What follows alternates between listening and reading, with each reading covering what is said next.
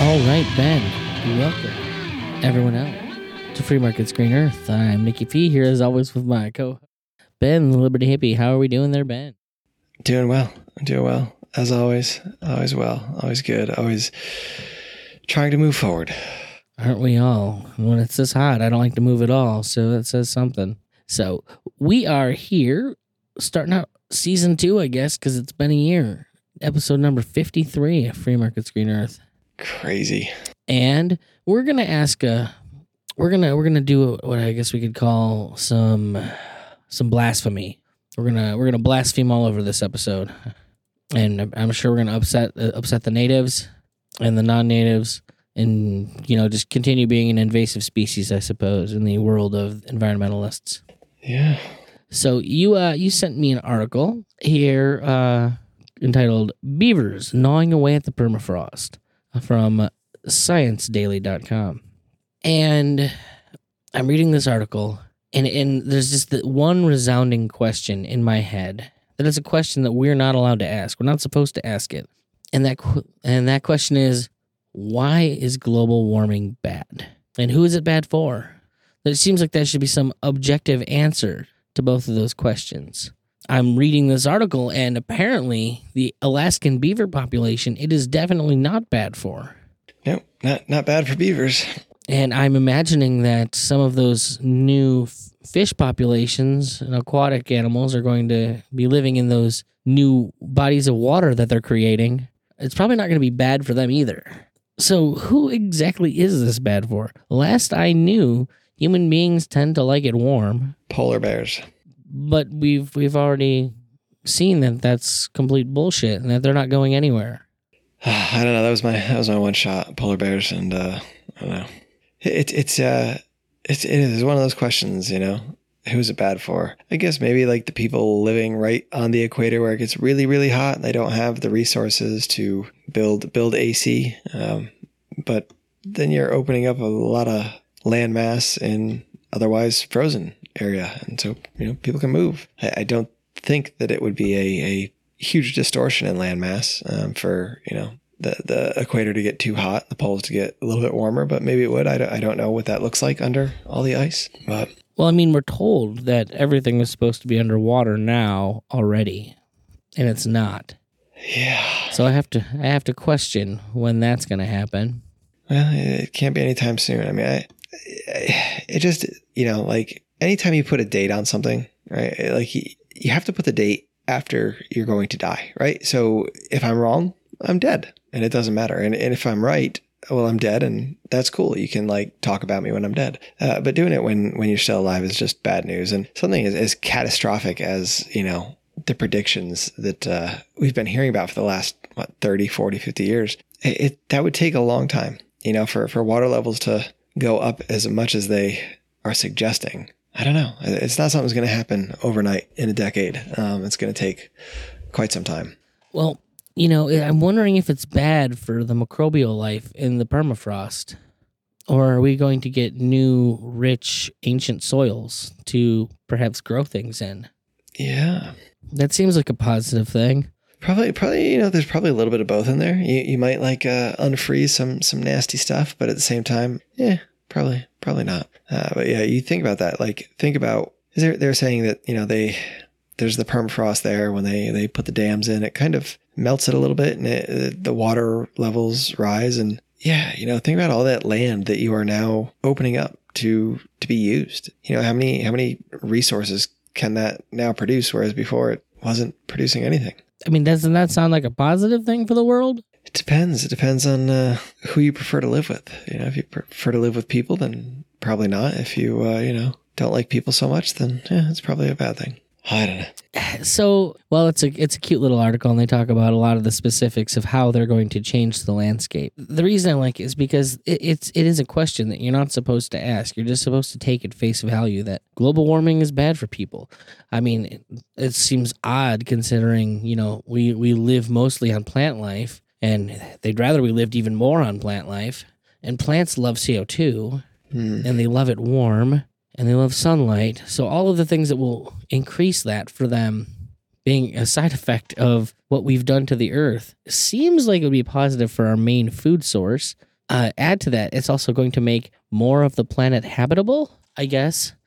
Yeah, I think I don't, know the exact you know numbers and, and layout of that, but I, I, would imagine that you know it would. Um, you, you look at where people live now. People living in Arizona, where it's 120 degrees. Like you know, you live there. I can't imagine it's going to be that much hotter in, in so many places. But I guess is it that it's going to make like desert regions completely uninhabitable? Because even that seems kind of like it's not going to happen. Like we have some of the hottest places in the world. People already live. Yeah, eh, you know, and that's the thing. People people adapt. Culture adapts. You know, it changes, and that's why you have people that can live in the Arctic, and you have people that can live in the desert, live where it's you know unbearably hot in the day. It's possible. You know, it, it's a I don't know, man. Anytime I think about this, like hear those those questions thrown about, it just kind of like what is what is the definitive answer? Like what what answer do you get from from the the scientists, from the, the climate alarmists? What, what, what will they tell you? And I, I don't really know. I, I, haven't really been able to suss it out, really get a, a good answer. I just know that it's bad because I'm told it's bad. And that's as far as we need to think it through. It feels like sometimes. I think that that's the way it goes with a lot of stuff. I mean, you look at look at the way the cube is rocking everything now. You know, it's bad because it's bad. Ah, it's bad. You know, but when you sit down and look at numbers and you you know think things through, what's what's bad isn't really that bad. Um, maybe maybe I'm broken. It's entirely possible. but I, I see a hundred thousand people dying in six months as not being a big deal. Maybe, like I said, maybe I'm just a bad person.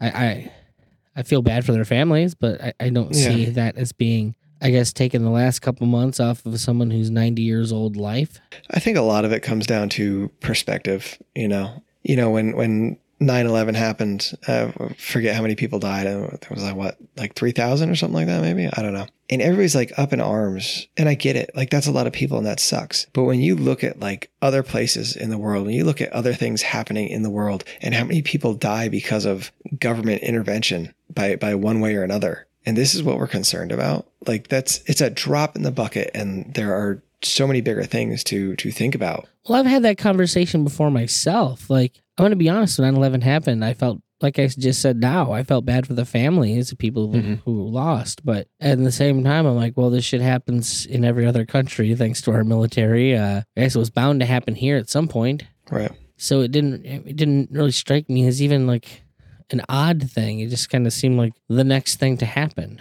Yeah. Yeah, I think it's just you know here and in your face, and you know you can't not see it. And you know when it's happening over in Yemen or Afghanistan or wherever else. Um, you know you, you don't think about it, and it's couched as some sort of national defense or you know some some terrorist group starving these people. Um, you know it, it's it's uh, yeah. But uh, yeah, beavers beavers will make homes and, and food for all those starving people, right? And we can. I mean, fix it all. So one of the things that they say is if you want to know who's in power, you know, find out who you're not allowed to criticize.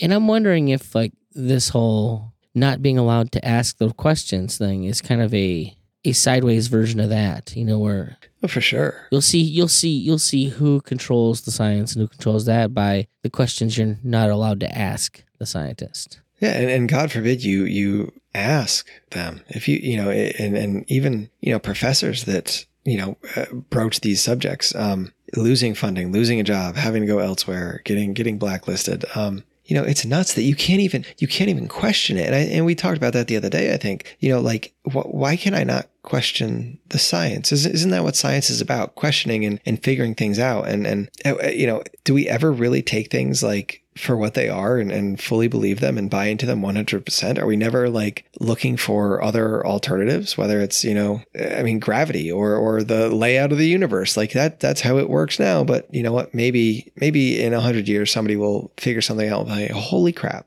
we were wrong that whole time. And it, well, you said one of my favorite words in there alternatives. Mm. You know, what is, what is economics? It is the study of resources that have alternative uses. And when we're looking at the earth, we're, we're, we need to understand the earth is a resource just like any other, and that there are alternative uses. So, to me, when you like when you're talking about the environment and you're you're you're asking questions and you say, "Listen to the scientists." Well, at the end of the day, scientists provide data, and they tell you the idea is to tell you when certain things will happen given certain conditions and things of that nature. But it's certainly not up to scientists to place value on things. Mm. Like, I mean, that's a philosophical question. Whether or not the beavers moving up into the, the Arctic is a good thing would kind of depend on who you ask, for starters. Uh, I would imagine having habitable land should do wonders for global, you know, uh, yeah. we'll say global housing costs. yeah, and and that's and there's there's a flip side to that too. You know, um, some of these places that used to be uninhabitable by you know common man, you know, gave home to some of these. I don't know. I don't know if nomadic is necessarily the right word, but some of these kind of fringy um, cultural groups, you know, that that don't that that is their culture, right? Living in in the tundra, um, that is that is their way of life, and and so will this, you know, take away from them? Maybe, I, you know, is that all just part of life and the way the world turns? You know, like it, you know, might decrease some of them, but it might increase, you know, nomadic desert life. Um, culture yeah I, I don't know But why is that good or bad? and it's and, and that's it right it, it's it's good or bad solely on that moral value right do i do, do i place any value on this culture more so than that culture or is, is this culture have any value to me. And, you know making those decisions even just in your own way of thinking is is uh it can be heavy heavy things to think about sometimes i don't know. You, know you hate to say like one one way of life is is superior uh, to another just based on cultural norms you know Well, I don't. I don't. I don't hate to say that at all because I, I think we all make those distinctions. I think that a non-racist person's life is certainly more valuable than a racist person's life in many cases. you know, you're a piece of shit Yeah. person. You're a piece of shit person. Now, why is it? Is it is it up to me to decide whether or not the beavers are better off than what else could have been there? Who knows what the biodiversity it's going to create when that that zone changes? Because I mean, I can't imagine there's a ton of biodiversity uh, in you know Arctic regions. I'm sure there's things living there. Yeah. but I can't imagine a lot because it's not exactly a place that's hospitable to life. right You know, it's not within that zone that they like. It'd, it'd be interesting to watch and pay attention and see if there isn't new sort of species or new, you know, things we haven't seen before starting to, you know, their population size increase. Um, you know, things that, that live on that cusp of really cold. And, and I'd, I'd be curious to see what that would do to, you know, potable water, non non salinized water, you know, turn, because it's all frozen, it's already there, but at the same time now it's semi accessible, you know?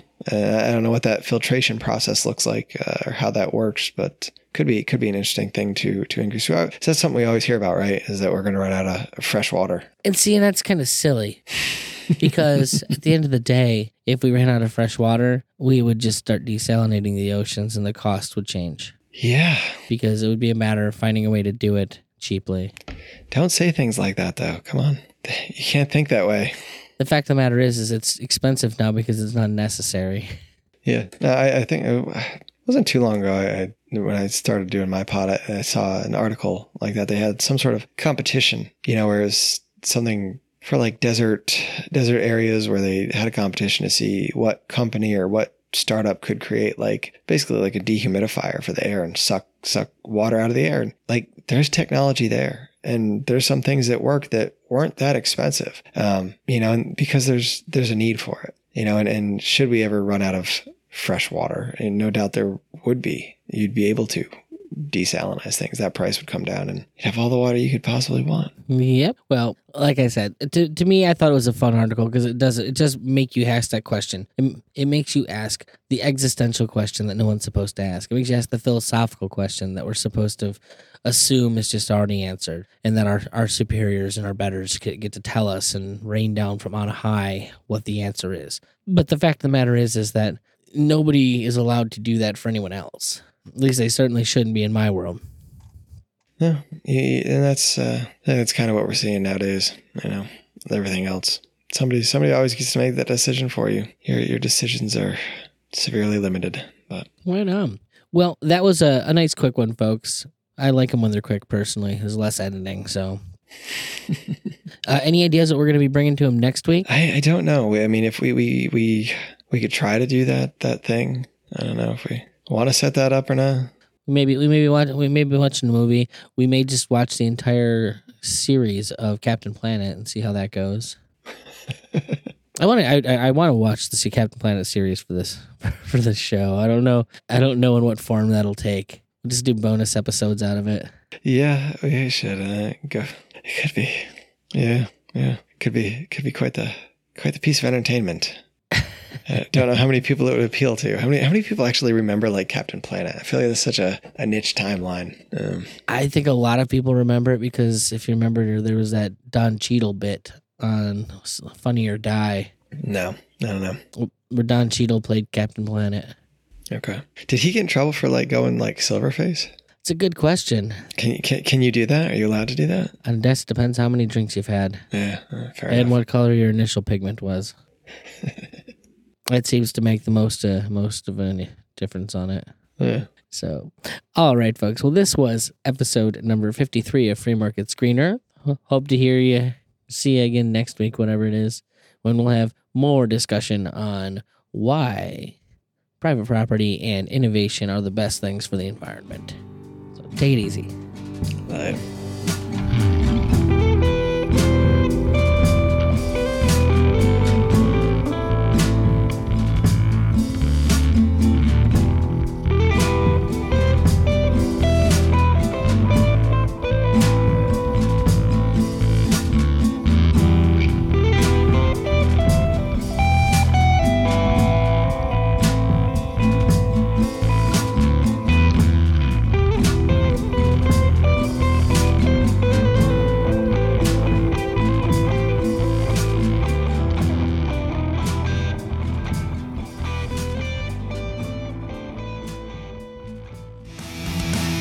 This podcast is a proud creation of the Mad Audio Lab. For more information, check out madaudiolab.com.